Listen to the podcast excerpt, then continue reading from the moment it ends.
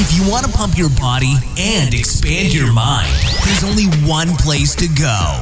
Mind Pump. Mind Pump with your hosts, Sal DiStefano, Adam Schaefer, and Justin Andrews. You just found the most downloaded fitness, health, and entertainment podcast in the world. This is Mind Pump. All right, today's episode, this is a call to action to all personal trainers and fitness coaches out there. Today's episode, we have Jason Phillips. He's the trainer of trainers. He, he knows how to develop online coaches to being super effective and extremely successful. In fact, he's responsible for hundreds of coaches becoming extremely successful. This guy you want to listen to if you're a trainer or coach. In today's episode, we talk all about that world, the state of the fitness industry, and how to be truly effective. And because he was on our show, he's giving away a scholarship to NCI that is phenomenal. In fact, if you enter and you win, you get, you ready for this? All of their content for free. Everything paid for with this scholarship. So all you got to do is enter. Go to ncimindpump.com forward slash October dash scholarship. Now, this episode is brought to you by one of our sponsors, PRX. They make at home gym equipment that's as good or better than the stuff you see in the gym, but it's all designed to save space. So, to give you an example, they have a squat rack that folds into the wall. And when you want to use it, you pull it off the wall and it's extremely stable and solid. But they have lots of equipment that you can choose from that you could put in your home garage or your home gym room. Um, it's great. You can also pay monthly. So it's like paying a gym membership, except you work out at home. If you're interested, go to prxperformance.com forward slash mind pump. Uh, and by the way, that link will get you 5% off. We're also running a sale this month on some workout programs. Our bands workout program, MAPS Bands, is 50% off. And then we have the Skinny Guy or Hard Gainer bundle. This is a bundle of workout programs designed to pack on muscle, size, strength, or to boost a very slow metabolism. The programs are MAPS Anabolic, MAPS Aesthetic, and the No BS six pack formula. That entire bundle is 50% off. If you're interested in either one, go to mapsfitnessproducts.com and then use the code October50 for that discount. All right, here comes the show. Off air, we were talking about you're saying how you feel like the space is going to get regulated. Yep. Uh, that yeah, so w- talk about that a little bit. What, what do you mean by that? Uh, I think that first of all, on the I don't think it's going to be like a education based regulation. Like I don't think they're going to come in and be like, "Where's your college degree?" Blah blah blah. Like because- standards. Yeah, because there's just so many loopholes there. There's so much gray area. Okay. I'm quote unquote giving advice, etc. But when we start looking at like the advertising and marketing space, that's where it really starts to come in, right? Like that's when if you say on a Facebook ad, this program will make you ten thousand dollars, you're implying that if somebody purchases, they do the work, they'll make the ten thousand dollars. And if that doesn't hold up to be true, or if you don't have anything to back that up, if you haven't personally achieved it uh, more often than it's failed, then you can't really make that statement, right? It's no longer a true statement. So you're talking about the space where uh, people are teaching you how to build a business or make money advertising or using your methods. That's that space has existed forever. for a long time. I remember as a kid, I bought a few of these as a kid. oh yeah. There was Bro, one I'd guy. be embarrassed to tell you the first product. Listen, I Who's, bought. who's the guy on the boat? Hold on, I bought Don. No, no, Yeah, no, wait, wait. I'm gonna his tell you. I'm gonna tell you two that I bought, and we'll see if you. Well, you're younger than I am, but we'll, let's see if you remember. Don Lapre was one of them. Uh, you place tiny little ads in newspapers across the whatever. It was this whole method, and then the other one was Tom Vu. He was this. Oh, Tom Vu's the boat guy. Tom Vu. He I was remember this, that name. Yeah, he was this this this immigrant Asian dude, and he was on a yacht. And he's like, "Look at me, beautiful women. I make lots of money." He probably sold the same product that I bought, which was like coffee shop millionaire. yeah. It was like, have you ever noticed that all the guys they show up to a coffee shop in a Ferrari, and all they do is they sit there on their laptop. It's because they're making money from their laptop. But I was like, I want to make money from my laptop. Like, cool. This is great. Yeah. Actually, I I swear to God, if you went into my Gmail right now, I'm almost positive there's a folder that says coffee shop millionaire because I like put reals? all of the shit from that product. In Oh there. my god. Doug, put, look up Tom. Look up Tom Vu. Tom Vu uh, ad. Yeah, how to make money or whatever yeah. on a, on a yacht. You got to see ended this guy. up uh, we ended up in the long run meeting the guy that helped him build that funnel. Really? He's like coffee shop millionaire. He's like, I fucking knew that product. And like the guy was connected to like Rich Schefren and like he was a part of it. And I'm like, oh my god. Oh, dude. wow. I'm like this this is so incestuous. It's Wow. ridiculous. so do you think? So you think this is going to be general over all like like basically 'cause- all 'cause internet anything- marketing, not just gets said- fitness? No, no, no it's it's hundred percent not fitness. Fitness would be the last, I think. Yeah, because this Um, space exists for everything: real yes. estate, Yeah, yeah. finance, uh, so tech. I think we would call it like the expert space. Okay, right? 'cause so now- Oh, like anybody gurus. claiming, yeah, the guru and expert. now, space. was it Anybody- not regulated before? Because, like I said, it's been around for a long time. I mean, technically, yes. Um, I don't.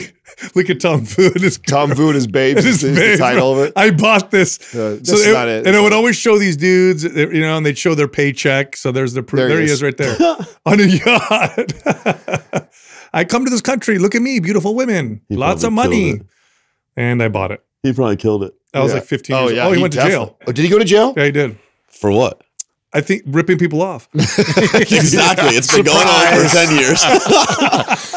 Did he? Point Really, did he see- look up how much he how uh, like what is jail time and what happened to him because I didn't know that. I didn't know he went to jail. Oh yeah, dude, he got busted for fraud. So that's so. So I'm saying the regulations existed, but you think they're going to make because the internet changed the game. Yep. It totally. And so, what do you think they're gonna they're gonna come down with? He's actually never formally charged. Wow. Yeah, so he's free to go. Oh, I'm wrong. See, My bad. All right, we'll look him up later and see how he did it. how did he get away with that? So yeah, you think it's going to be around the like the I don't. I don't know how they're going to impose it, and I don't know what's triggered the companies that have quote unquote gone through it. Because I, I know firsthand at least two companies that have gone through it. Um, very large companies, multiple, multiple, multiple eight figure companies. So I don't know. I don't know what triggered it. Um, I know one of them, the claims that were being made were just egregious. Yeah. Like they were so outlandish that um, you know something happened. But you know, we uh, I think that being in business at some point, you're gonna have people that just they like we've had people that they want like a five thousand dollar refund, and we're just like, listen, like it has nothing to do with the five thousand dollars, but if we do it for you, all of a sudden it opens up the doors. Like, Yeah. We got to do it for a lot of people. Like the policies are the policies. Like we will try to get you fifty thousand dollars in value. Like we want to help you, but like we're trying to stay on a policy. yeah. Like oh, I'm gonna fucking go to like Better Business Bureau, and I'm and we're just like really like this is where it's going. So like I think at some point every business has that customer. Um, I don't know what triggers the FTC right now, but I know they're watching. What Like, remind what it reminds me of is because the fitness space has done this for a long time. Well, they'll show or supplement space. Yep. Well, they'll show some really crazy before and after. Yep. yeah. And people then will be led to believe like, oh, if I take that supplement or if I hire that trainer, like hydroxycut. yeah, and, Yeah, and yeah. then it doesn't happen. And the way that they've been regulated is you have to put like a this does you know This this, is is not not normal. disclaimer on there. exactly. So I'm wondering. So you're starting to see that now Okay. Yeah. in in digital shit. So I do this thing on, on webinars all the time where like uh, in the very beginning I'll intro myself and I'll be like, by the way, if you haven't already been able to figure it out, I'm pretty much a fucking lunatic and that absolutely nothing I say should be taken seriously. And like and so I'm like, so I'm like, you know, I'm gonna talk about these millions of dollars I've made that I've absolutely made, but like don't take my journey there very seriously because I'm not saying that your journey should look like mine. Like Right. mine's fucked. And like so I say it that way where I'm doing the disclaimer, but I say it in a way that's very conversational. Yeah. That's being done in every webinar now. yeah. And everybody's figured out a way. Like Frank Kern, I know he had some shit. Dude, he's very careful now. Um, Yeah, I feel like um, first off, the the burden is always on the consumer, but we already have laws to protect against fraud, and I think that those laws are still okay. Like if I sell a product and say you are guaranteed, right. well then yeah, now now I've now Well, I'm so, liable. So where's the so where's the middle ground though? Because let's say somebody buys maps. Yeah. right? And you say, here's the results associated with maps, right? And you're Yeah. not saying guaranteed if you do this, you're gonna get that, Right. right? You, but so they're like, well, I changed my diet, right? Right. Uh, and I went and I did these exercises every day. And they did them at like 50% effort and Yeah. they walked through the gym. They talked on their phone while they were doing them, but they quote unquote did the program. Mm-hmm. Right? How are we drawing that line? You what? So you used you. I'm well, glad you also used- you use an example of what we didn't do because that's like this is our Achilles heel of why we haven't scaled to ridiculous numbers. but I think that that's, I think that you're smart because it's authentic. Yeah. Well, it's coming was- from other people. I was just we, gonna I feel smart now because you're telling us this because I mean that No, it's but going I, I that think it's, I actually think that you're, you've done it the right way. And there's a, the, I tell people are like, what's the guarantee on your product? And I was like, the guarantee is if you do the work, you'll get a result.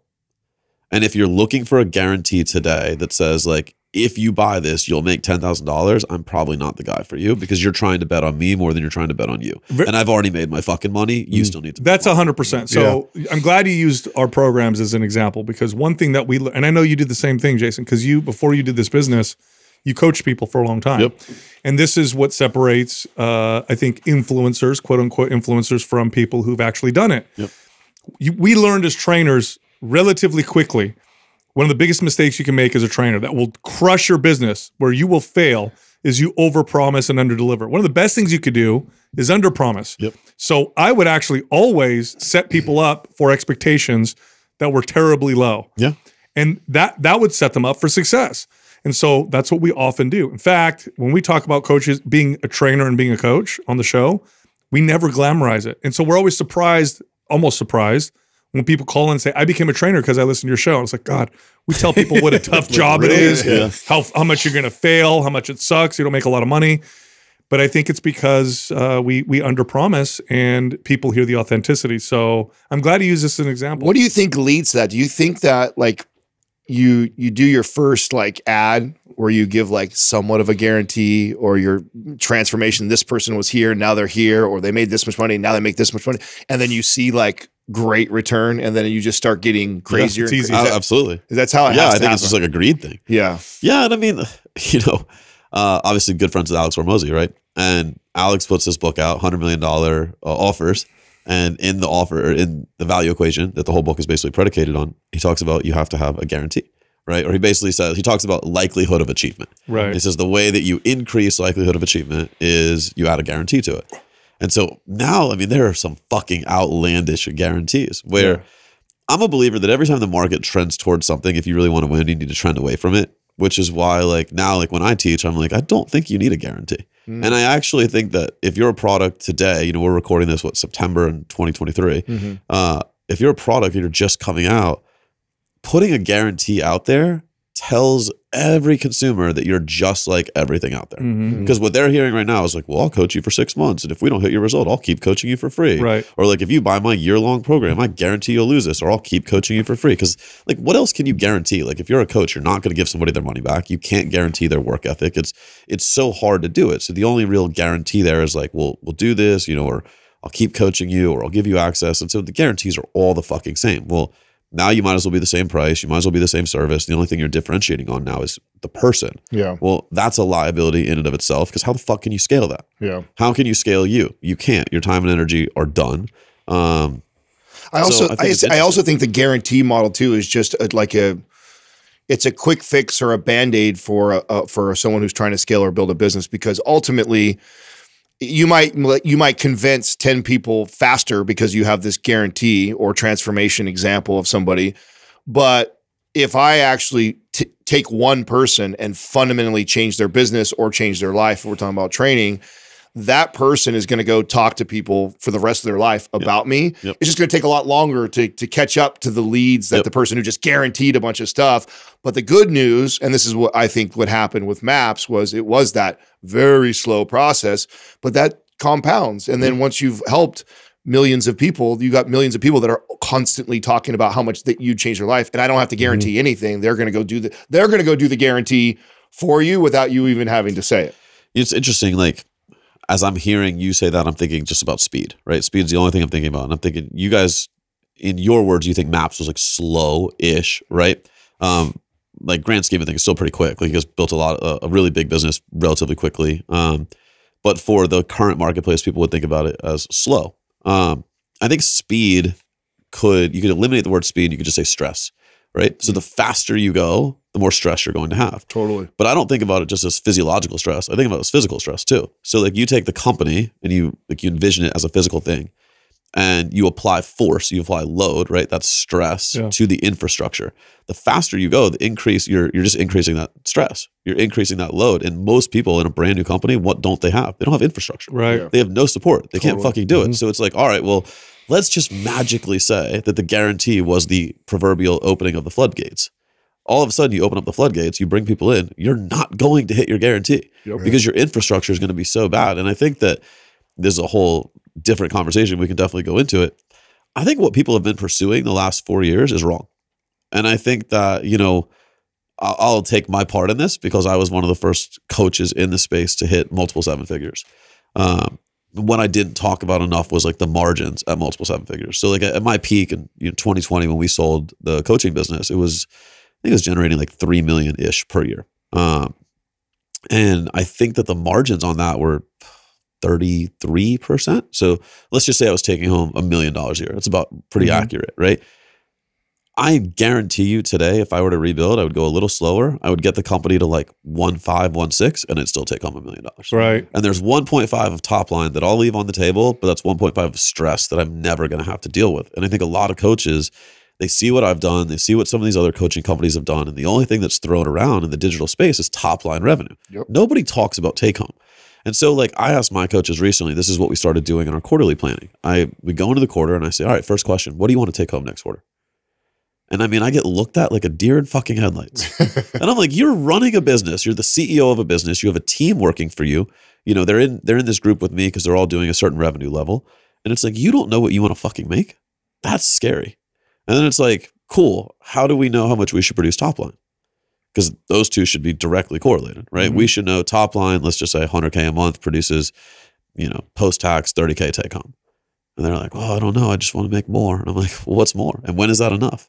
And at, at what point is this business not serving that enough? And like, that's where I think so many mistakes are being made. I, I I, re- I remember learning about the supplement industry that way. A good friend of ours, uh, very successful, communicated to us that a very successful supplement company would have maybe a 10 to 15% margin.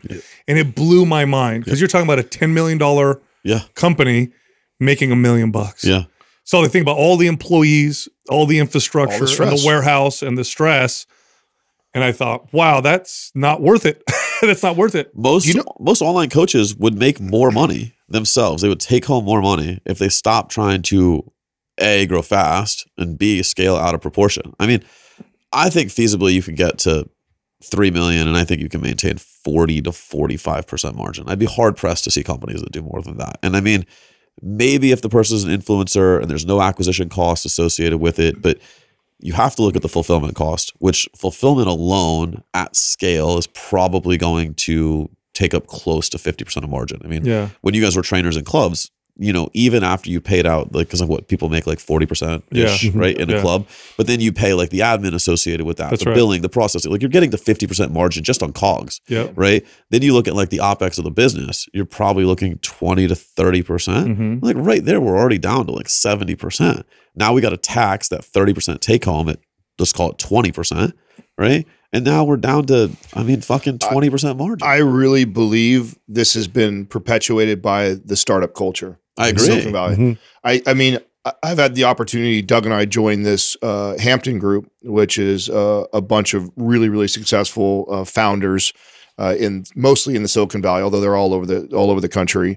Um, and I really was insecure going into it because, like, my peers, like the, my group of twelve people that I work in my and Doug and I are in different groups, like you're talking about guys that have exited hundred million dollar companies. They're on their third or fourth they sold for just like big fish. And then I actually get an opportunity to hear them break down their business. And it's like that culture is so geared around growth, grow, grow, Growth grow, hacking. spend everything you can, just acquisition, and then just prove that you can grow at a fast enough rate and then sell before you've even made any money. Yeah. Like a mm-hmm. lot of these guys can say things like, oh, yeah, I built a $100 million company. Well, how much did you make? Oh, I didn't really make anything. I still have a percentage of that business or whatever like that. Or, you know, or I'm like, well, I don't understand. And they're like, well, that's, and then I learned like that culture and what they do. And they just like, live on leverage. yes, Yeah. all leverage. They all, they all live on leverage. And I think we're seeing that culture bleed into even small fitness Well, businesses like ours. one of the biggest problems mm-hmm. in our world, in our world in general, not just online marketers, not just online coaches, is that people are trying to live on leverage, right? People are, and I, I'm a big believer you need leverage to grow, right? So like uh, the book, The Almanac of Naval, right? Naval Ravikant, founder of Angel List, like talks about four sources of leverage and how you need leverage to grow. And so I think that you need to understand leverage, but I think most people are over leveraged. Um, they've over leveraged themselves, their their resources, right? They're, I mean, everybody's got these mortgages they can barely fucking afford, the car payments they can barely afford, and it's like, My opinion is if you can't build a company that profits, then stop worrying about leverage until you can do that. At least that. So, yes and no. In in our space, one million percent yes. Yeah, that's what I'm referring okay. to. Yeah, in our That's what I'm space, talking about. hundred percent Yes. Yeah, in general, I mean, companies like Google, Facebook, like no, no, no. They need there. they need right. That leverage. 'cause- company's different. Yeah, the Yeah, cost of. R and D is insane and all that. Well, stuff. I mean, if you're not profitable the very first client you take on, and you don't maintain profit the rest of your career in our space, you Yeah. fucked up. that's right. And I, I get people all the time. They're like, "Well, how do where do I get the startup capital?" And I'm like, "You fucking drive Uber."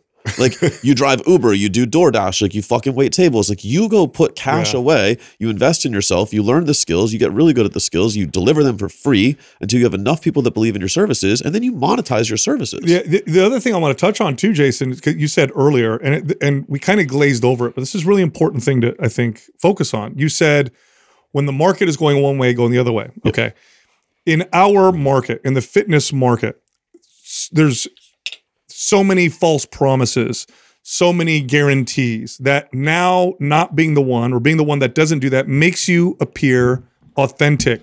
Oh, everybody else is showing these crazy before and afters. This guy over here says it's going to take me a lot longer. I think I believe him. I think that says more about the state of our industry than anything else, in the sense that we're now because the fitness industry at large is not a it's not a super old industry. It really isn't. It's really only been a huge industry for maybe a few decades.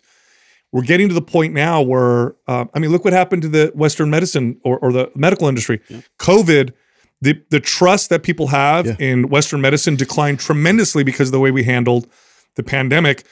We're, in my opinion, heading down a dark path with the fitness space where pretty soon people aren't going to believe anybody says in our space. It's funny that you mentioned that because I actually think that the COVID boom of digital fitness is what's causing the a lot of the lack of trust today, like Yeah. like current day September 2023. I think that listen, NCI benefited tremendously. We had a lot of people that were like, "Man, I hate my fucking job. I want to be part of this Yeah. like anti-government, like anti-Western medicine movement. I want to learn the right way of doing it." Um, and then they saw this option where it's like, wow, I don't have to go to the office. I can make a lot of money Right. online. And so people, you know, you saw two people. Uh, one person that went in and was like, I really want to learn the skill sets of, of being a successful coach, of like being able to deliver a result that is not traditional Western medicine. And then you saw people that are like, I want to get rich quick. And right now, as we sit here, the space is so inundated, it's so saturated, it's so crowded with uh, I'm going to effectively call them shitheads, right? And but it's it's people that just like took the leap, like they went in, they're like, oh, I'm going to be an online coach with the intent of making money. Yeah. And and I don't, I mean, none of us like in this room, we've all built success in the fitness space. I I'll speak for myself, but I'll I think that you guys are on board. I didn't start my first job as a personal trainer at Gold's Gym in you know Fairfax, Because you thought you Virginia get rich. because I thought I was going to be a multimillionaire, right? Like no. I didn't go in. I was like, wow, this is the fucking key that's going to unlock my life. I did it because I was a former anorexic, because health and fitness changed my life, because I was passionate about being in that setting every day, Yeah. loving what I was doing, and I enjoyed working with people. And it served me all the way through, man. I built my online business slower than everybody. I built bigger than everybody. I built more sustainable than everybody. But you know, if you look speed wise, man, I was I was slow, dude. It took me It's- ten plus years. To, it's funny you point that out because think about that how different it was for the four of us when we first started. Like guaranteed 15 years ago or 20 years ago if you looked at and you before instagram facebook all that stuff right? And you looked at the landscape of a gym and trainers none of us knew a rich trainer i didn't No. know any rich i knew i knew buff trainers Yeah, you know i knew i knew cool like cool that fun- was the but that was like the thing was to be the buff trainer. yeah, to right? be get buff the or to have the, the autonomy of sitting Yeah. and, and getting to work in that atmosphere. There was no rich trainers, Right. none. I didn't know one trainer driving a Lambo. I didn't know one trainer balling out with chains and watches. None of that. That didn't Right. exist. So nobody who entered 15, 20 years ago really had that thought in mind. Where now in these this internet and social media space, the, some of the most financially successful trainers are the ones that are showing off all of these things that they have. And so you're getting a whole new wave of young kids that are getting into the space with that in mind. And it's so not realistic. I so half so I have a lot of uh, family, like uh, cousins, I should say, that are right, right around my age, and we're always talking business and investments and stuff, and they're all either in tech or in finance. Yeah. And the joke always is like, man, if I wanted to make money, I should have gotten to one of your guys' spaces because I could be mid-range finance and make Right. more money than I am. Yeah. You know, running the top one of the top fitness podcasts, Yep. you know, businesses in the world getting into fitness to make money is in my opinion is a losing strategy not because you can't make money you can but because if you don't have the passion if you don't if you wouldn't do this for free you're not going to survive that's 100% by I the way that's the history of the fitness space I, I use this example all the time i remember when this first happened I remember when there was a fitness franchise that took the gym industry by storm in the late 90s, early 2000s, Curves, Oh yeah. exploded. I remember walking into a Curves to try and figure out what was going on, meeting the owner, realizing they had no fitness background, they had no business being a fitness. They said they did it because they saw it was a top franchise, and then I knew this is going to collapse. And sure enough, it Or they, but just so you know, you just that that hasn't changed. It's still today. That was Yes. my experience Well- at Orange Theory. Uh, I was meeting all these people that were opening these gyms. None of them had fitness backgrounds. Yeah. they were all smart investor people who have been successful in other avenues. Yeah. They saw the growth of the franchise. Oh, I'll buy one. I'll be one. And it's like with no real knowledge of the I won't say which one, but there's a there's a pretty well known uh, boot camp franchise that when they started they boot they they bootstrapped with like former trainers, former, and they were like, hey, this is how you should brand your boot camp. They fucking blew up. All of a sudden, they were like, well, we should turn this to a biz op. We should go to successful people, like you just said, and that began like the demise of that company. Um, you know, it's it's funny though because I think back to the first time I made quote unquote a lot of money being a personal trainer. I was living in LA, dude. I was hustling. Like my day was I was in the facility at 5:30. My first client was six, so like I do like 30 minutes of admin work. I went six to noon straight clients, little lunch. Uh, went downtown LA, got my own workout in, came back. I did like admin work till like 4:30, trained more clients till 7:30, wrapped up admin work till 8:30, got home, took a nap, woke up, did like more paperwork from like 12:30 till 1:30, Yeah. went back to bed, did it all again, right? So I had the job where did I was like I was the GM of the gym and I was the, you know, did the most floor hours of of anybody in the space. And so when I saw the marketing messages of the gurus back then, it was, hey, you're really good at what you do. You help a lot of people, but you're running out of hours to make more money. Like, here's how I can help you make more money. That was the marketing message of the gurus back in the day, right? That was the mastermind message. If you go to the mastermind message today, it's like, hey, fitness is super lucrative, make lots of fucking money. Like, here's how you can become a highly paid trainer. Hmm. And it's like, that's very different. yep. That's extremely different because the first message assumed that you had passion for what you did. It assumed that you were good at what you did. Hmm. And I think that the barrier to getting in now is so fucking low. Being good at what you do is almost an afterthought. And I've I've heard, and I don't know this to be true, but I know it to be pretty close to true. I've heard there are certain like business coaches out there that in their program are telling people don't go get certified. Don't go through an education. Just use this set of guidelines and give them to your clients. You don't need to actually be good at what you do. God, that annoys me. Here's how you and I swear to God, dude, and I think it lives in some people's programs and I'm like, "You know what? Like that's fucked." Yeah. Because I think back to when I was anorexic. And fortunately, the first person that helped me, I didn't have to pay. I'm not sure I had the money to pay them, but they helped me because they wanted to help me. And if that They person, they saved my fucking life. And I've always said, and I say in every speech, I said the whole reason we started NCI is so that there's not another 18 year old Jason contemplating suicide because he doesn't know what to eat.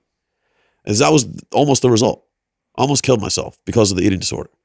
And I can't imagine empowering a trainer to make money off the back of those kinds of situations. Like it just doesn't make sense. this is this is this is the experience. This is what happened at 24 Hour Fitness. You know, we started in the the company that really built the model and how to become successful. And I'll never forget the turning point. I was in a meeting with other general managers and up and coming district managers, and they had just had new investors come in. And I'll never forget the presentation they made. And they said, look, because at the time we had sales counselors and trainers and fitness managers, and we were learning how to sell memberships through selling fitness. And you know, there's there's a uh, these were the, the company was built and founded by fitness people who also understood business, but they were fitness people first. And I'll never forget them. The presentation. The guy goes up there and says, "We have more locations than anybody. I, I, we don't need salespeople to present anything. You don't need to do it. All you got to do is have the best prices. It's like a menu. You walk in, you order the membership you want, and you leave. And I remember going, "This is the end. This is the beginning." And I remember Yeah. my district manager, who was a fitness guy, looked at me and he said, "Looked at me and he said, Hey Sal, what do you think about that?" And I said, "That's terrible. That's not how you sell fitness. That's not how this works." They didn't believe me. That's the direction they started going, and and you know, it turned into a few bankruptcies and yeah. and a lot of a lot of negative changes. This annoys me, Jason, because uh, our space has all the answers for all of the chronic health issues that people suffer from in modern. All of them. Yeah. Depression, anxiety, obesity, cancer, diabetes, Yep. dementia. No space has more or better answers than we do. And yet we got people going in there right now, ruining it to the point where pretty soon people aren't going to turn to us anymore. And that really annoys the shit out of me. You know, it's, it's so funny that you say that too, because as as I think about the space, like the wealthiest coaches I know are not the best coaches, um, and uh, I won't say the best because they're very good. Um, I'll say the smartest, most intelligent. Uh, I've been really fortunate recently. So we have a live event coming up in October. Um, you know, we have uh, like Bill Campbell, William Wallace, Layne Norton, Rachel Shear. Like Yeah. they're all coming out to speak. Like fucking really good minds in our industry. And I've been fortunate to talk to a couple of them on calls, and just they, the first thing they go to is business, and they're like, "I'm so smart and I'm so good at what I do. I just haven't figured out how to like crack the code on like the business thing." And that's interesting to me because I'm like, "What are you? What do you think you're missing?" Because I, you know, they'll share their numbers with me and stuff, and I'm like, "What do you think you're missing?" And they're like, telling me, and I'm like, "You realize a lot of those numbers being talked about are like big top line numbers and." Your take home is pretty much just as much as theirs. And they're like, they really feel like they're like missing out on this thing. And I'm like, just continue to stay true to being really fucking good. But you know, there's this there's this dissonance between like being extremely good at what you do and chasing the dollar. And the happiest coaches I know are the ones that are very fucking good at what they do. The the ones that stay in the space for a long time are the ones that are very good at what they do. The ones that have zero issues when something like COVID rolls around are the ones that are actually good at what they do.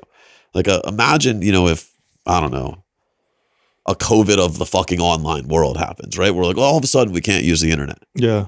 Are half of the coaches that are online right now still going to be helping people? No. And that's scary. Mhm. Like, who are we putting out into the world? Mhm. We're not even putting out people, we're not putting people into the world that want to create change. They just want to monetize other people's need to change. And that's kind of scary to me. Do you do you as as a leader in the space, do you I already think I already know the answer, but do you feel a responsibility to um trying to keep the space uh, moving in the right direction or to try to counter some of that some of that crap that's out there? Yeah, I do. I mean, you know, I've been really transparent with you, and I'll be I'll be very open um, on the podcast. You know, we we've been very blessed. Obviously, we've built a, a big business, but more importantly, we've helped a lot of people. And you know, at our highest revenue months, um, you know, obviously we're an eight figure company. Um, I would say sixty percent of that was indexed on people coming to us for business solutions, where forty percent was indexed on people coming for nutrition solutions. Um, and as I've watched things evolve, you know, the last year, year and a half, I see the business side being perpetuated more. Um, and I see more and more people with questions around that and not even understanding that the the core foundation is being very good at what you do. Um, and these are people that have taken other certifications that still feel lost. These are people that have taken no certification at all and still feel lost. But all they're thinking about is the money they'll make in the industry. And so, yeah, I mean, I think as a leader and, and as a company that I think is poised to become the leader in the space, and ultimately that's our goal, right? We have openly stated we want to impact the lives of a billion people through the vehicle of health and fitness. Um, we have to do that. You know, if we want a billion lives being touched, we want a billion lives being touched successfully, not because somebody had the marketing capacity to do so. Now, I'm also of the opinion if you have a really, really good skill set, you 100% should know how to get yourself visible. you course. should know how to market you, and you deserve to be compensated for what you've invested into growing that skill set. I, I make no bones about that. I believe coaches should be amongst the highest paid uh, industries in the world. Um, but I think first you got to really fucking be good at what you do. What Yeah. would that ratio look like in in an ideal world for you personally? Uh, like percentage of people that are going through NCI versus BCI. So if we're looking at uh, units sold, um, probably 70 30. If we're looking at revenue, we're probably looking because obviously the business products are more expensive. Of course. If we're looking at units sold, 70% nutrition, 30% business. But I think revenue, that's probably going to trend back down towards like 55, 45. Yeah, that's that's Yeah, I, understandable. so I so uh, how do you feel about this? Because this is we talk about this, especially early on. We talked about this a lot. Now I think not so much because we know this is what we're doing. Yeah. I think the best strategy uh, to lead the space, and again, I'd love your opinion on this, is to do it the right way and to show everyone else that not only can I do it the right way, but I can make money doing it the right way. Because otherwise, you're not going to win that battle. 100%. Because we got to fight fire with fire. So 100%. we got to be able to use the same tricks they use, but do it with integrity, do it effectively, and do it the right way. So that way people can go into the space who are passionate and they don't feel like they have a choice of being poor or lying. Yep. The options are not that. The options are actually I can do this the right way and do well. Yeah, you know, it's. I was talking to Alex yesterday, and he was saying, you know, when I was in the space, I always met people where they were, and I was like, "What do you mean by that?" He said, "True or false? Somebody in their local area is going to promote a detox, a fat flush, some bullshit like that." I said, mm-hmm. "True, absolutely." He said, "Okay, true or false? That's what the consumer thinks they want." True. He said, "So if I show up and I say macros and patience, who are they going to choose?" I said, "Them." Right. He said, So how do I get them to choose me first? He said, I got to meet them where they are. They want the detox, they want the fat flush, they want so he said, Okay, cool. He's like, Hey, come here. We're gonna talk about a detox. Then they come in and it's like, listen, the detox that we're talking about is the shit that you've already tried. It's not part of this program, right? Like, sure, for three days, we'll mm-hmm. detox you, but then you're gonna do macros, you're gonna do patience, you're gonna learn accountability, blah, blah, blah. And and he said, so, but you still have to get their attention. You still have to meet them where they're at. And I always thought that was a really good lesson. Um, you know, I think coaches right now, it's okay to talk about the financial upside of being a coach and making good money. But the first conversation has to be what is your skill set? Or can you deliver the promises? And I ask every coach this whenever I talk business. I said, the first thing is if I sent 10 clients your way, on a scale of one to 10, what's your confidence level that you could help all 10 clients deliver the result that they want? And the number of times that I don't get 10 is really scary. Um, an event you guys came to, I think it was two, three years ago. We called it Impact Income in Arizona. Mhm. There's like 300 people in the room. I asked all 300 people, I said, how many of you guys could raise your hand and tell me how you create the results that you do? Meaning like you actually have a process. Like it's, it's not just this like reactionary bullshit. How many people do you think raise their hand? Yeah. Probably very little. Three. Yeah. Three out of almost 300. And if, if I had to bring him on stage and offer him 10 grand, probably not going to be able to do it, mm-hmm. right? It's probably zero. And so, what does that tell us? Like, it tells me as the owner of a company that I'm more excited about people getting the right education and people learning the right application of what they know because when they do, the upside for them is Jason, here- astronomical. here's the irony of what we're talking about. Okay, here's the this is the big uh, for me. I try to communicate this a lot because I know that there's a false choice that the consumer thinks that they're making.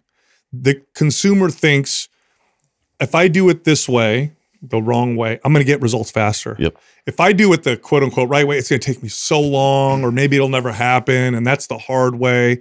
The reality is there's this way, which will get you there and keep you there, and then there's nothing else. Yep. There is no faster, also effective way. It's literally there is only one way to make this happen for reals, everybody, and it's this. Everything else It's illusion. is a lie.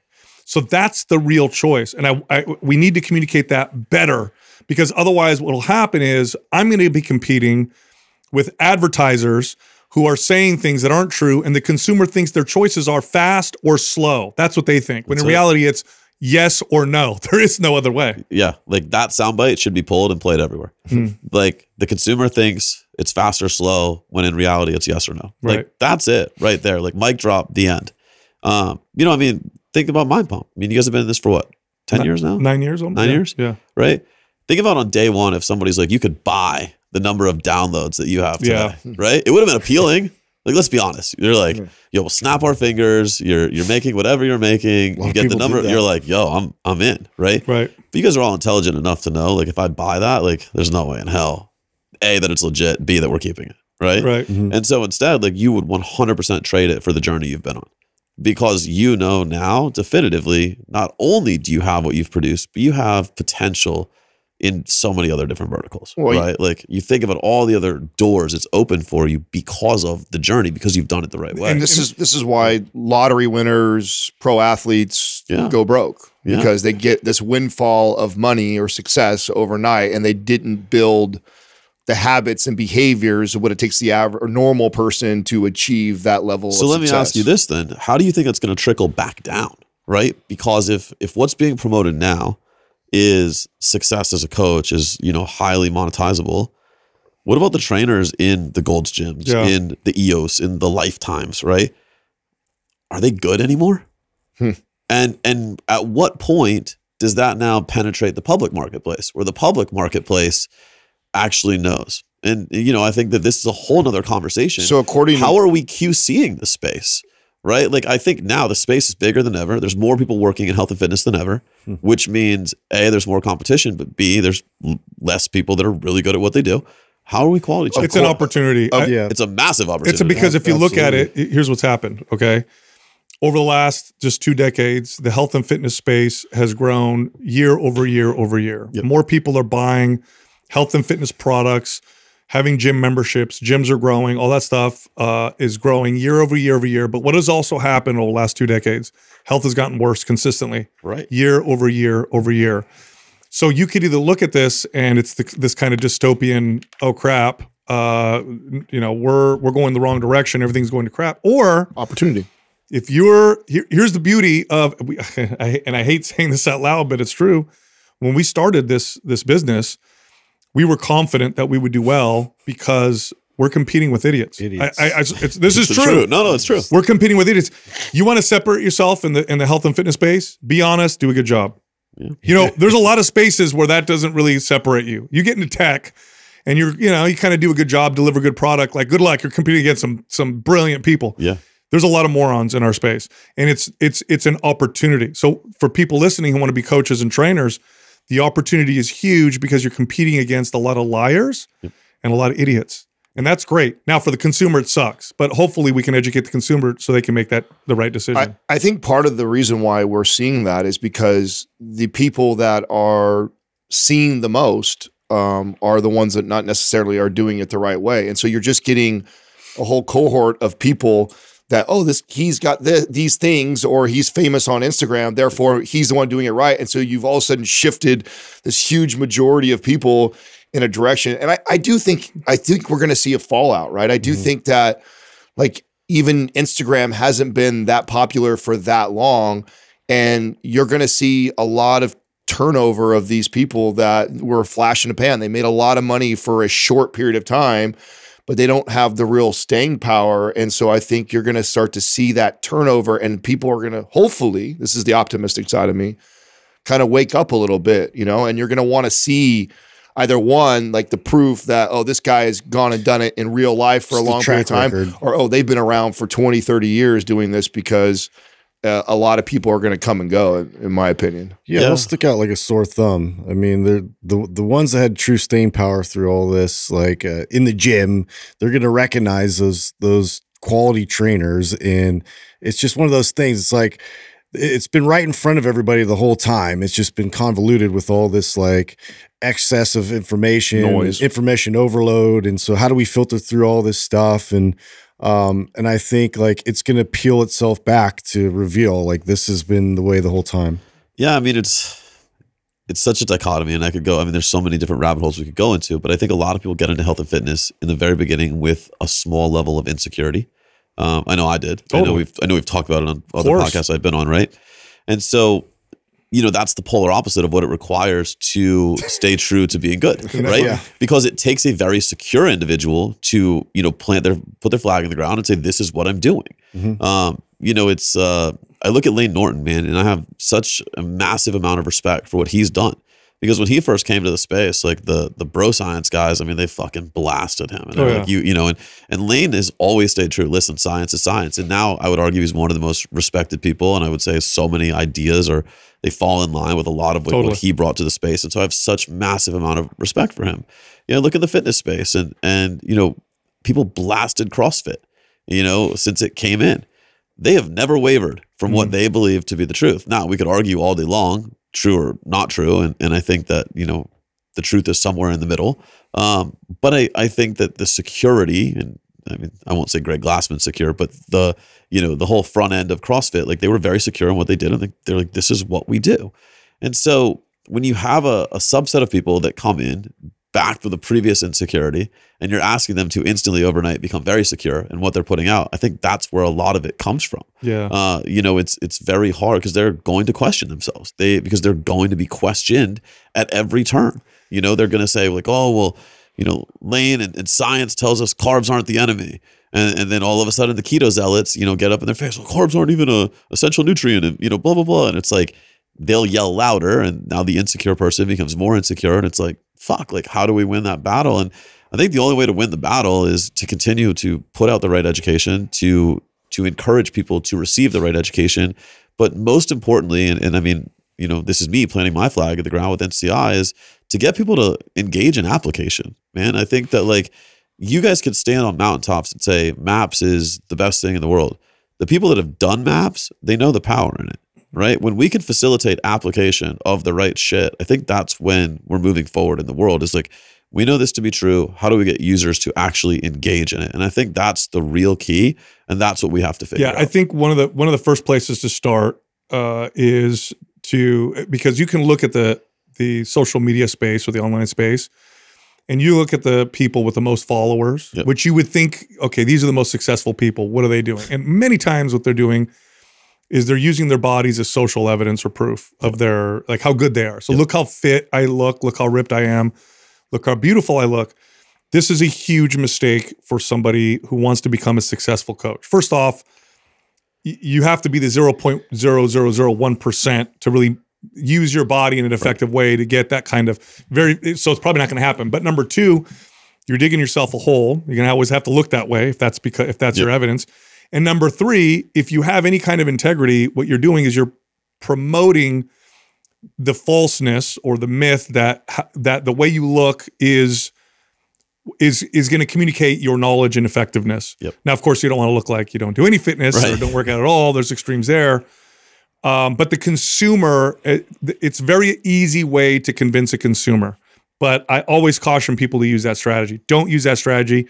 You're gonna have to maintain it. If it does work, the odds that it'll work are very small. But if it does, you got to maintain that. And number two, you're doing the industry a, a huge Uh, disservice. I mean, yeah. The the more you do that, the more jeopardy you're putting the longevity of your business in. I mean, that's just going to cause a key man problem, right, in and of itself. But that's, yeah. I mean, I love what you said in the sense that you're perpetuating a, such a false narrative, and you know, the reality is how you look is one factor of your life. And as somebody with, you know, openly has body image issues to this day, still have it, right? 39 years old, to allow that to drive the other areas of your life is so misleading at best. And so if I went out and, and I mean like I you know, we were talking before this, you know, I've I've been uh I've done all my HRT work with Transcend. You know, my diet's in a good place, my training's in a good place. Like I walk around sub eight percent body fat as it is right now. And if I like constantly posted pictures, could I probably go back to selling nutrition coaching? The sad reality is, yeah, I Right. probably could. Um, but I don't want people to be like, well, I want to be like Jason and look like that. No, like that is one component of my life. What makes me the happiest, you know, in the world right now is, dude, I spend more time with my daughter now than I have in the five years that she's been on this planet. So, like, if I put that on the world, is that going to sell any kind of coaching? Probably not. But that's what life is to me. You know, like I'm out here, I'm with you guys. Like I, I'm hosting clients in Arizona this week. I spend time with my daughter as much as I possibly can. I play lots of golf. Like those are the things I care about. And so, which at the end of the day, you know, if I died next week, like people are like, "Were you happy?" Yeah, like I was. You- and so, You want to know what's funny, Jason? Managing gyms. This is true, 100%. When you would have, let's say, uh, you manage a big gym, you got 15 trainers, okay, and there's varying degrees of fitness among your trainers.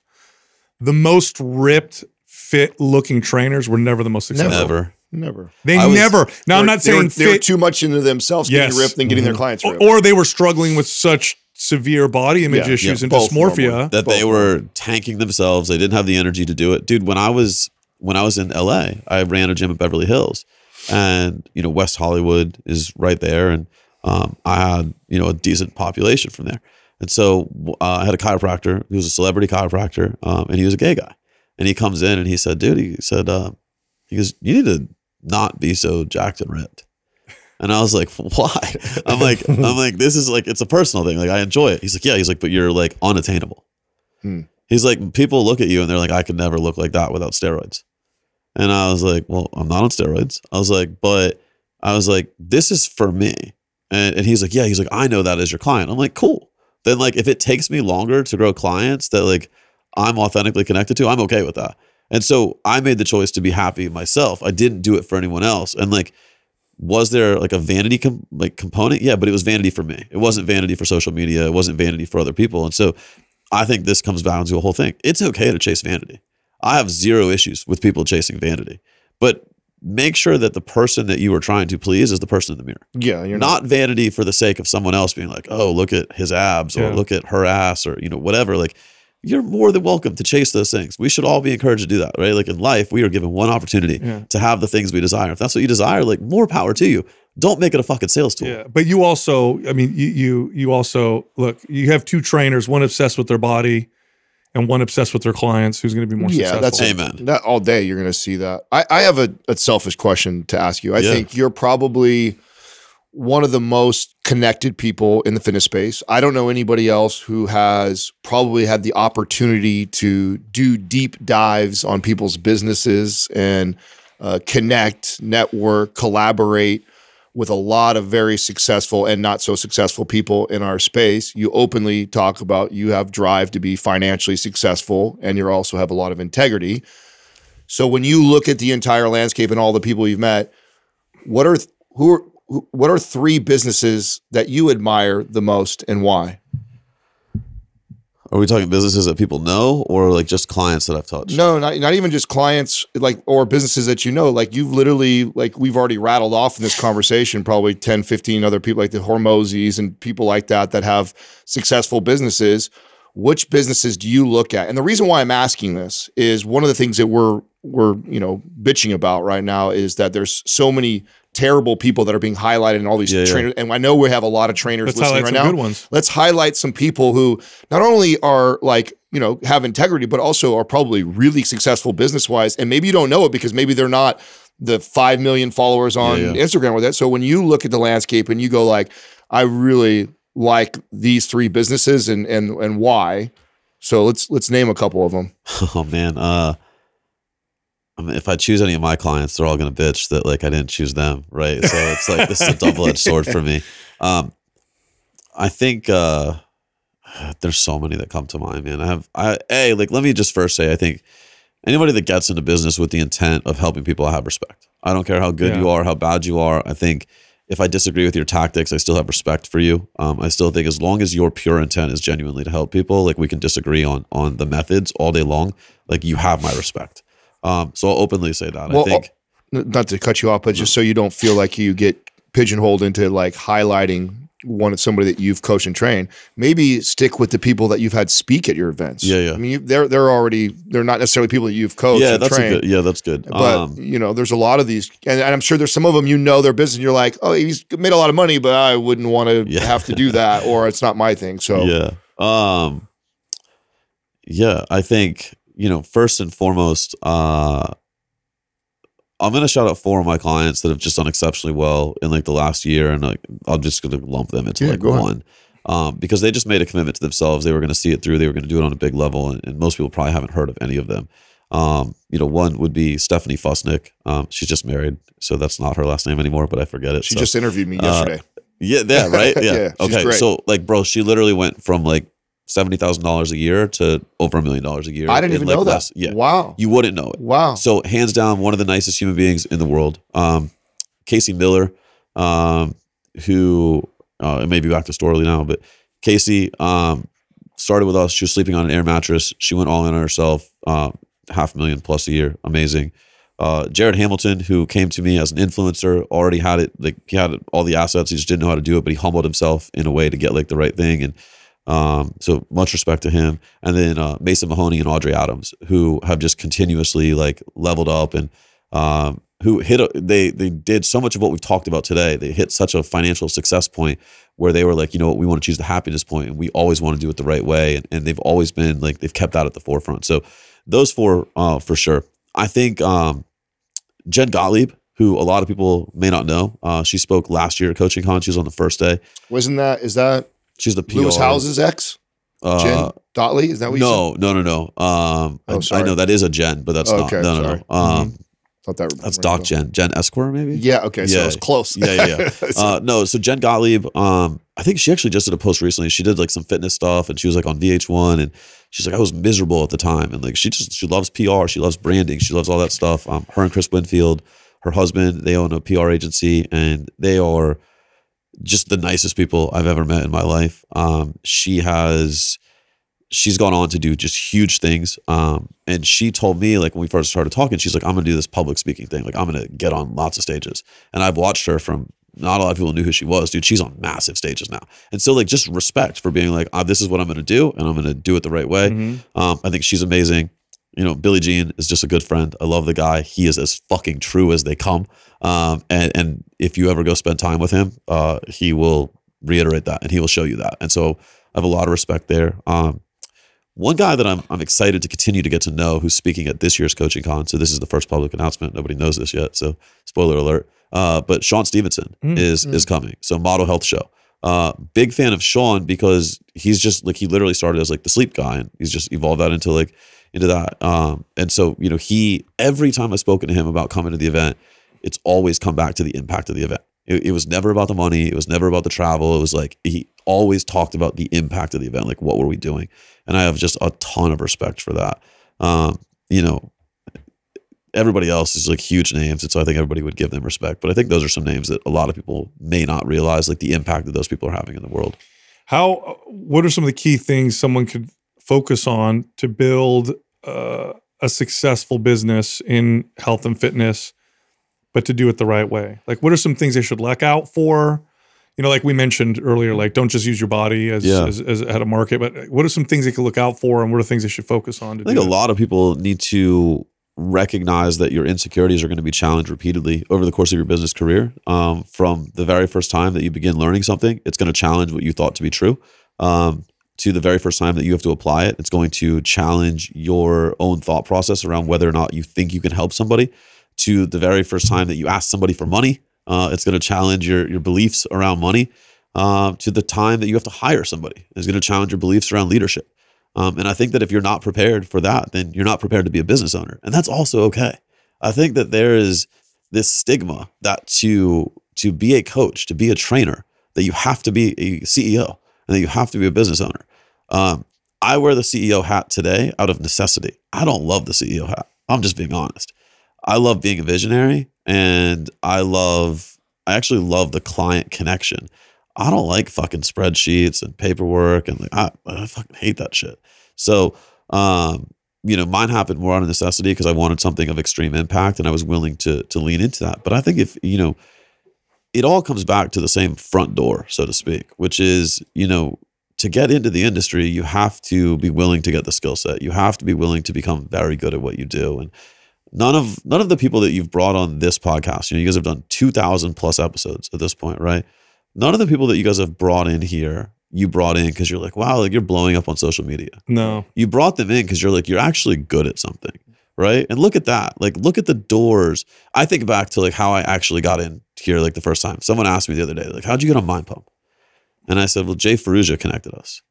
And I don't even know if you guys remember that, Mhm. but Jason I did Ferruggia- remember that it was Jay. I was actually when you said that, I was like, who, who would first introduced us? I It was remember. Jay. Yeah. And so then I was like, how'd you, how'd I get on Jay's? And somebody had connected me to Jay. And I thought that like that time I went to Jason's and, you know, I spent time with him at his place in Santa Monica at the time. Had I not actually been good at what I did and had I not been able to showcase that to You him, I would have never been here. us. I would have never been here. Yeah. Had I not come here the first time, when I reached out to you a year later and said, Hey, I want to advertise, you would have never let me do it.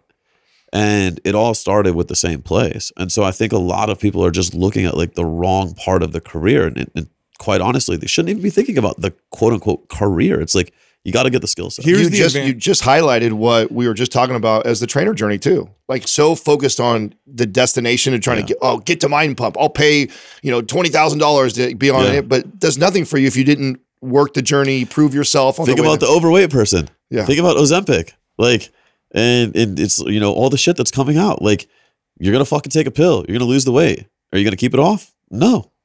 Like, you can't skip the journey. Just Jason, I was just going to say literally that uh, w- people in fitness, if you're if you become a trainer or a coach, you probably love fitness, or at least you should. If you don't, probably don't do this, but you probably love it and you've been doing it for a while. Here's the here's the cheat sheet, or should I say advantage? The advantage is the lessons that you learned on that journey are exactly the same lessons that are going you're going to um, encounter in business. Yep. Okay, so can you go from I can barely do a body weight squat to squatting 300 pounds overnight? No. How does it work? You go practice. You suck at it. You try. Oops, got to do mobility. Got to try this other stuff. Oh, here's a weak link here. Got to maybe do this other exercise. Move away from squats. Try something else. Go back to it. And eventually you get to this point where you hit this goal, but now you love it so much, you're always going to do it anyway, no matter what. Okay. It's the same thing. It's the same thing with what you're doing here. You t- you just said you don't think to yourself like I'm a CEO. Or, yeah, because that's okay. You're going to learn. Right. It's you're going to suck. You're going to learn. You're going to suck. You're going to learn. It's no different than the journey that you've been on with working out with fitness. So the reason why I communicate that is when you get into the space to build your business and you run into the struggles, remind you yourself, remind yourself that it's just like when you Yeah. first started working out. It's just like your clients Yeah. going through this this process. It's going to be the same exact thing. So when you're frustrated, just like you got frustrated the first time you couldn't do a barbell squat, well now you can. H- How can you now? Well, you've been practicing. That's all it is. Literally, that's all it is. I would add to that too. When you first got into it, you asked for help, right? Hmm. You there was resources out there, and there you you sifted through the resources to find the ones that you trusted, the ones that had proven themselves to to be worthy. By the way, when you become a coach, there's still resources for you. I think that you know one of my favorite things. I will humble myself to this day. I don't give a shit how many people I've coached. I don't give a shit uh, how many businesses I've helped if I don't know the answer, I'm going to a resource that can help me find the answer. You know, when I did my first UFC weight cut, uh, I was petrified of rehydrating the guy. I knew, like, guaranteed I'd get the weight off. I was like, probably going to change the game the way that I do it compared to them. I'm like, I don't know shit about rehydration. And I called my buddy Tyler Minton, and he, you know, he did Khabib's like the first time Habib came back. He worked with mm-hmm. DC, and I said, bro, can you just do the rehydration and teach me? And he's like, yeah, like zero questions asked, didn't give a shit. He's like, we don't have to tell anybody. And I'm like, dude, I'll tell the world. Like, I'm I'm humble enough to ask for help. And I think that a lot of people that are afraid to get in because they don't yet have the knowledge need to remember that. Yeah. You know, to you know, not to talk NCI, but the reason that we built NCI the way we did was, you know, once you're certified, you're you have access to our community for life. Because I know one day you're going to encounter a challenge that you don't know the answer to. That for whatever reason, level one didn't equip you for, or that whatever reason, level two didn't equip you for. Like we've been as thorough as we possibly can, but at some point you're going to encounter a situation that's just different. Cray, ask. Like, let me help. Let one of our instructors help. Let another community member help.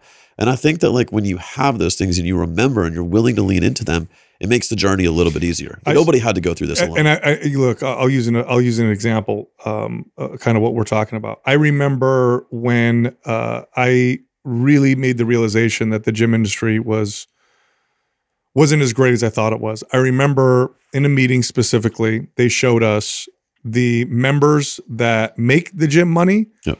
and the ones that cost the gym money. Okay. And it was, I remember it was my, I was heartbroken because the members that lost the gym money were the heavy users. And I don't mean heavy as in body weight. Yeah, I mean. Frequent users. these are people that come in five days a week, consistently work out all the time. They pay their monthly membership. They lose us money because they wear down the equipment. They don't buy anything else, and that's it. Planet Who- Hollywood's model or uh, Planet Fitness's Yeah. model. That's right. Who are the people that made the gym money? The, the most money? That never came. The ones that paid and never came. And I said, whoa, this is crazy. Like this, we, this is not, this, this doesn't feel right Yeah. in my, in my bones. Why am I saying that right now? Because the coaching space is getting flooded with people and it's becoming a race to the bottom. Who could charge the least and do the most? Who can create the most volume, produce the most, you know, the best top line, but really produce the worst results? Yep. Um, you can do it differently and be very successful. You know, it's you it's guys have proven that, by the way. It's you guys have shown that, that. though. We we just started looking. So a very important metric that we track in the business is the use rate of our products. Um, we want eighty five percent that have purchased the product, actively engaged and using the product at any given time. Uh, we'd love hundred, but we know eighty five percent is feasible. Um, of the people that don't use it, right? Where do you think they fall off? Oh God. First seven days. So there's so there's 14 weeks, right, in a cohort model. First seven Okay. days. Bingo.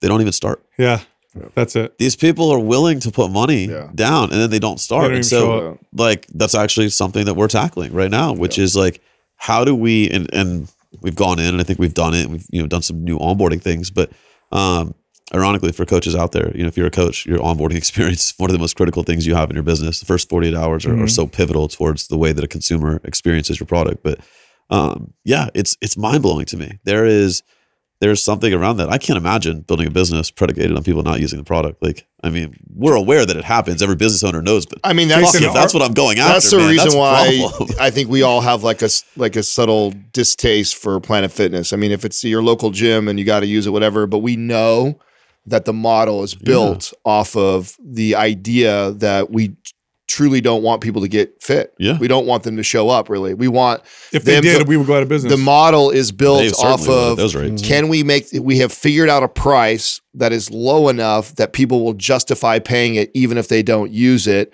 by simply offering free pizza on Fridays because they'll do the math like well if I have three slices of pizza a that, month that already pays for the that membership. covers the membership so even if I don't show up to the gym that's a no-brainer I'll just pay for it and then you attract th- that type of person if you discourage the the guy or girl in the fitted tank top who grunts and gets into their workouts. We don't want so you here. You don't because want you'll actually use our equipment, yeah, and you'll use exactly. it hard, and you you'll position wear it, down. you position it as calling them lunks, and that That's they're wild. This, I they're, actually there's- hadn't considered that part of it. yeah, and they're Oh, negative. no, this is 100%. I hadn't bro. considered like the equipment use. Obvi- I understood the like the show up rate and those things, but I hadn't considered like the the excessive wear and tear of people that actually all the way. That's how. That's how. From a business standpoint, it's absolutely brilliant. But there's the part of me that I have distaste for it because I recognize exactly what they went out and did and why they are so madly successful. Did you see their because stock plummeted last week uh, they've been they've been. because they fired their CEO overnight? Oh, I didn't know that. yeah, uh, like randomly a board voted him out, and then uh, apparently he's going to stay on the board and still have some sort of advisory role. But literally overnight, the board voted him out, and that day it signaled like lots of questions, and so their stock why. plummeted like forty five percent in a day. I wonder Yeah, why. no, it's, it's, at an all time low right now. Here's here's here's what's crazy to me. Okay,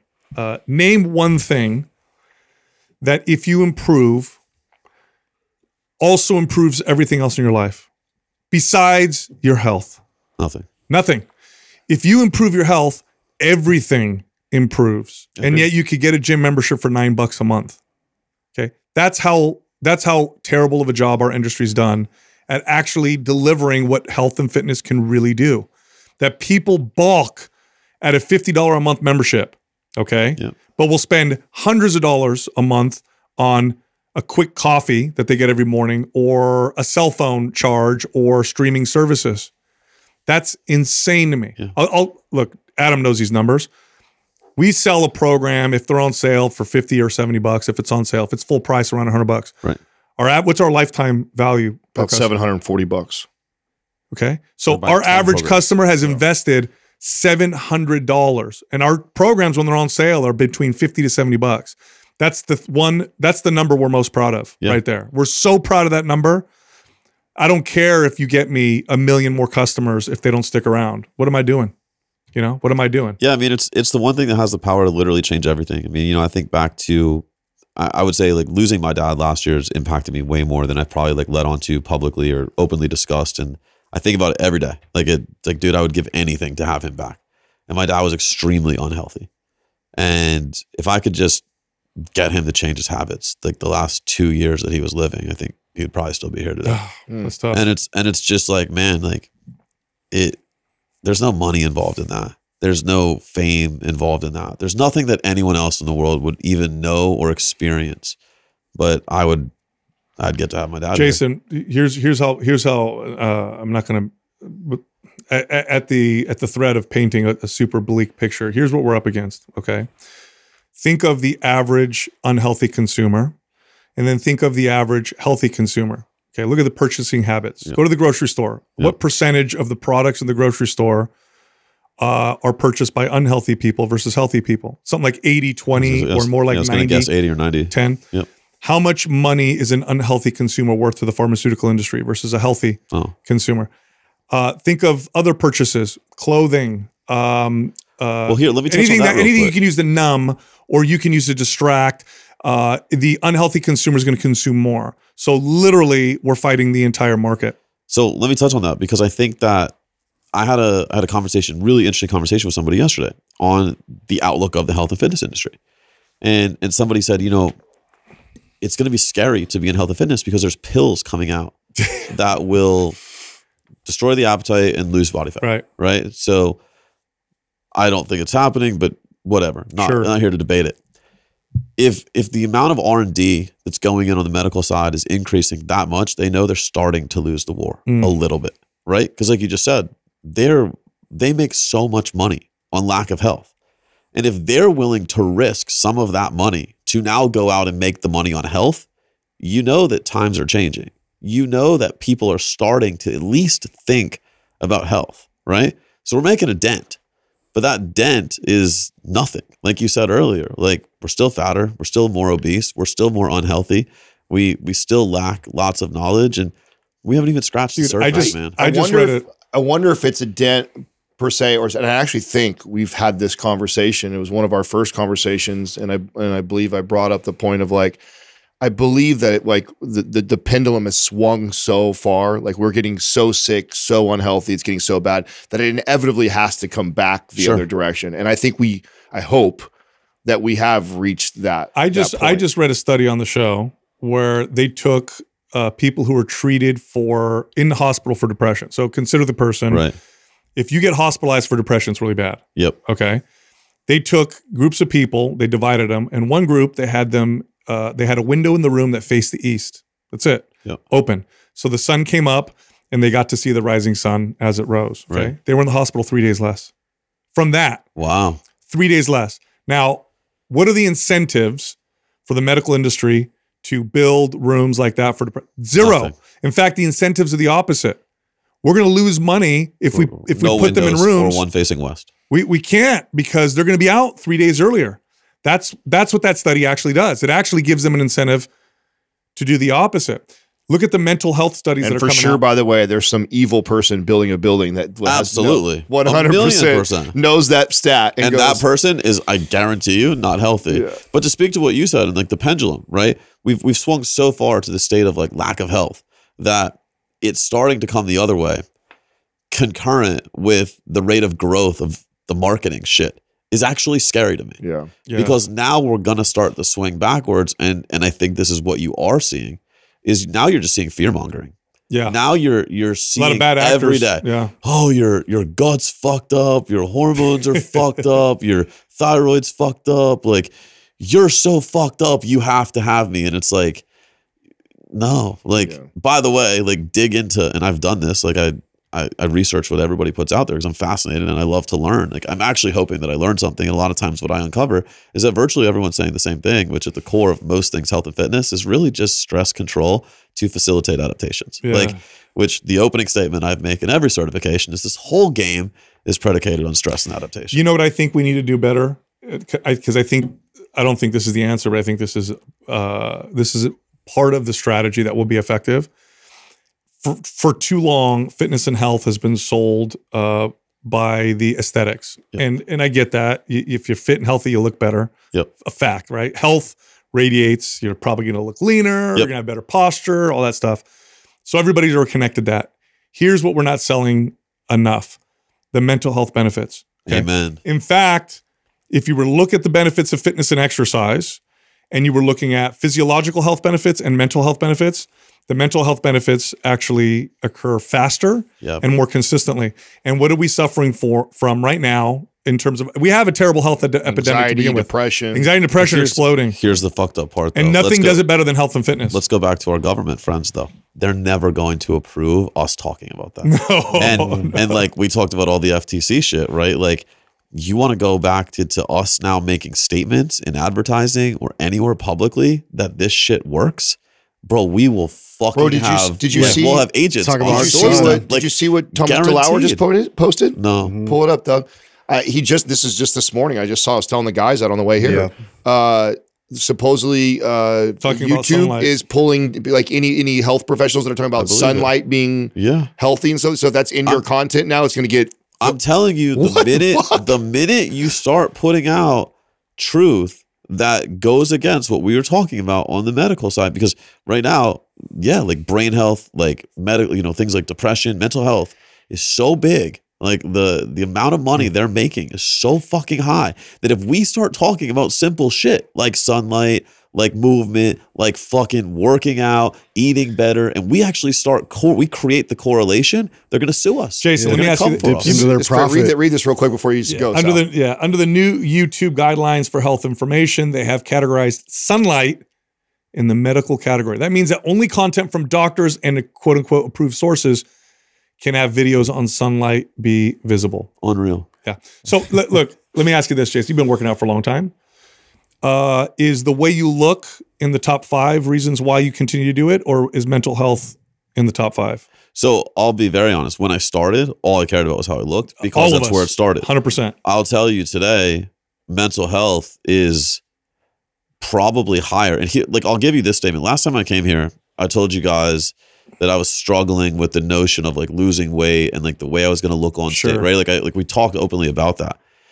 I'll tell you today, like, I genuinely like the way somebody perceives me to look. I give zero fucks. That's amazing. I've come so far since like we did that podcast and like, you know, obviously like my friends in my inner circle knows like I'm pursuing playing golf at like a higher level. And so I've, you know, just done things that are functional for that. And obviously I've lost some muscle. And so yeah, like at times I challenge like my own identity in a gym. I'm like, oh, I can't, you know, I can't squat 500 anymore. And Mhm. like, so it still like bums me out. But like I'm very confident in in where I'm at. And let me tell you, man, like 19 year old anorexic kid that almost killed himself to 39 year old saying confident in his skin. yeah. You're going to tell me exercise doesn't work? yeah. Like, are you shitting me? It's- That's 20 years of proof The, the, that the, that fucking works. the data on depression and anxiety are clear now. It shows that fitness outperforms everything. Health and fitness outperforms and everything with those. Here's how messed up it is, by the way. In the mental health space, there there's research and data now coming out on what used to be categorized as illegal psychedelic drugs for mental health. Here's why they're scared. In the this has nothing to do with health and fitness, but just to kind of highlight what I'm talking about. They'll show in studies that treatments with some of these things, where somebody will go in for treatment resistant depression, will get one or two treatments and have no depression for a year or two years. Yeah. That scares the shit out of the pharmaceutical industry because they're trying to figure out how they can make how can we make money on something you pill? take once? Yeah. That doesn't make any sense. Can we rework this in a way to where you take it on a regular basis?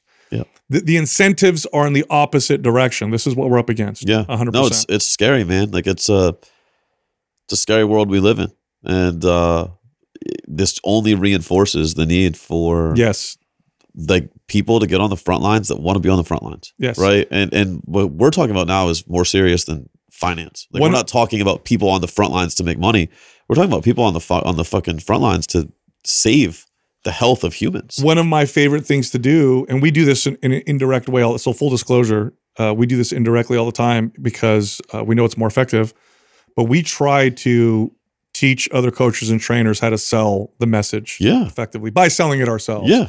Because that's that's, Well, what called, you have that's called do. leadership, bro. Mm. Like that's there's nothing wrong with that. Like in my opinion, that's called leadership, and I think that's you guys lead that by example, and I think that's why you guys are where you are. The staying power of this podcast is unbelievable, and you know, listen, as as a company that advertises here, that uh, we've done you know events together, and you guys come speak at our events.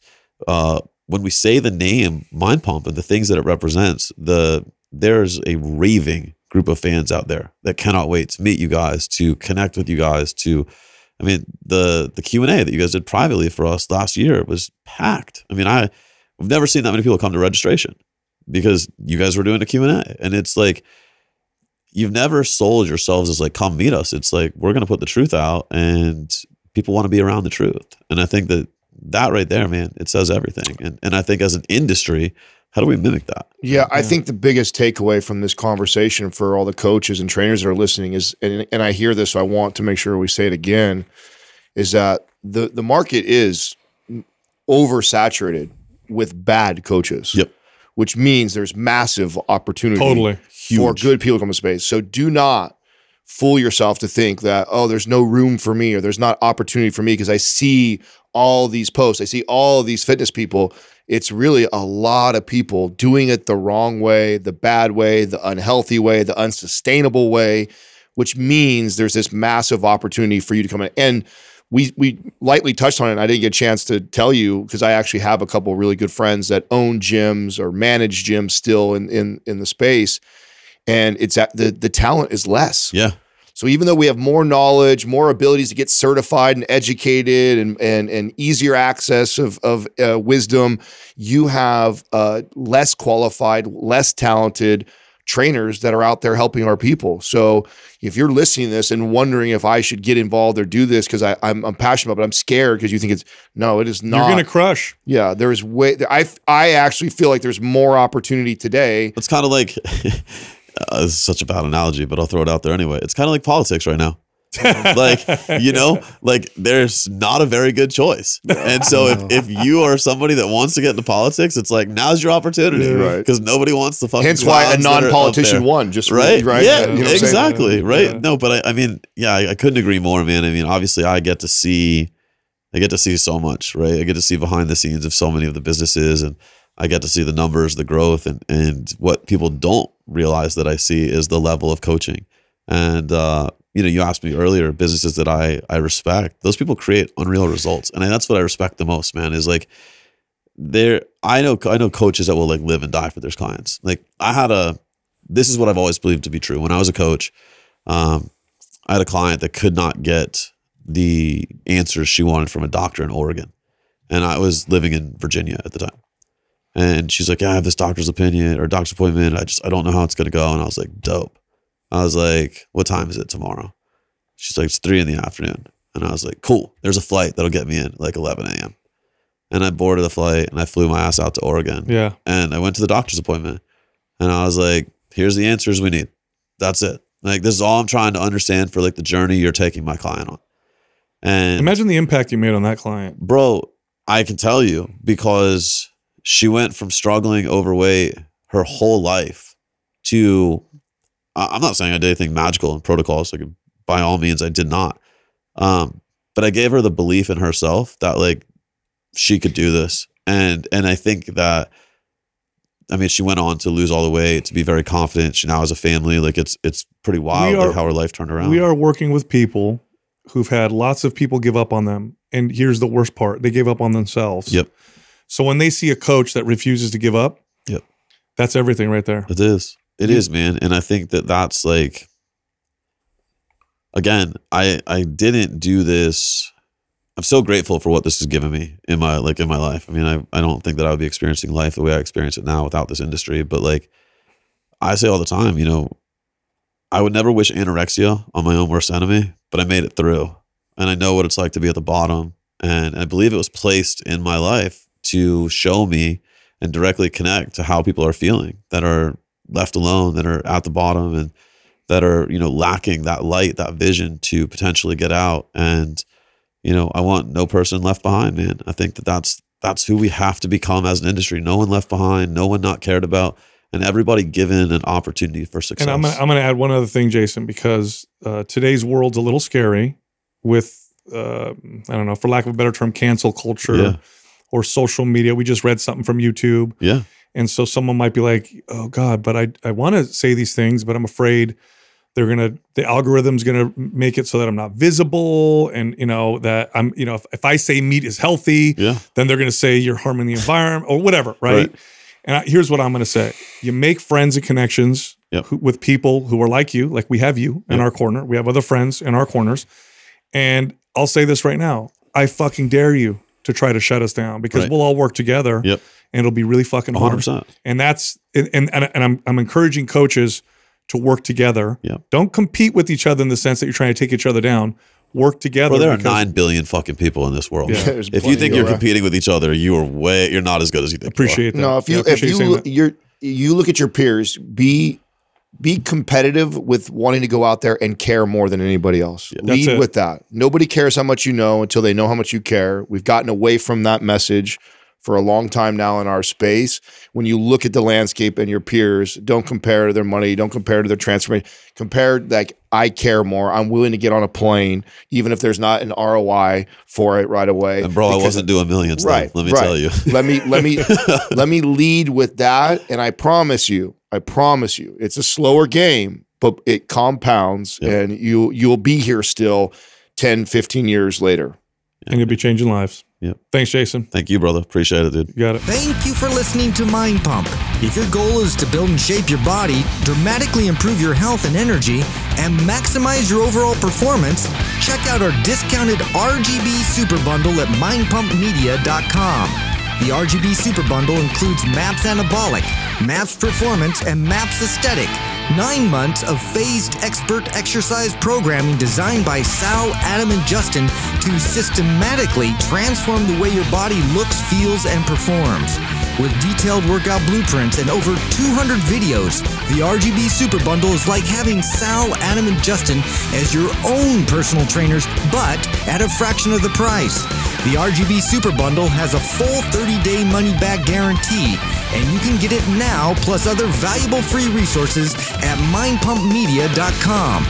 If you enjoy this show, please share the love by leaving us a five star rating and review on iTunes and by introducing Mind Pump to your friends and family. We thank you for your support, and until next time, this is Mind Pump.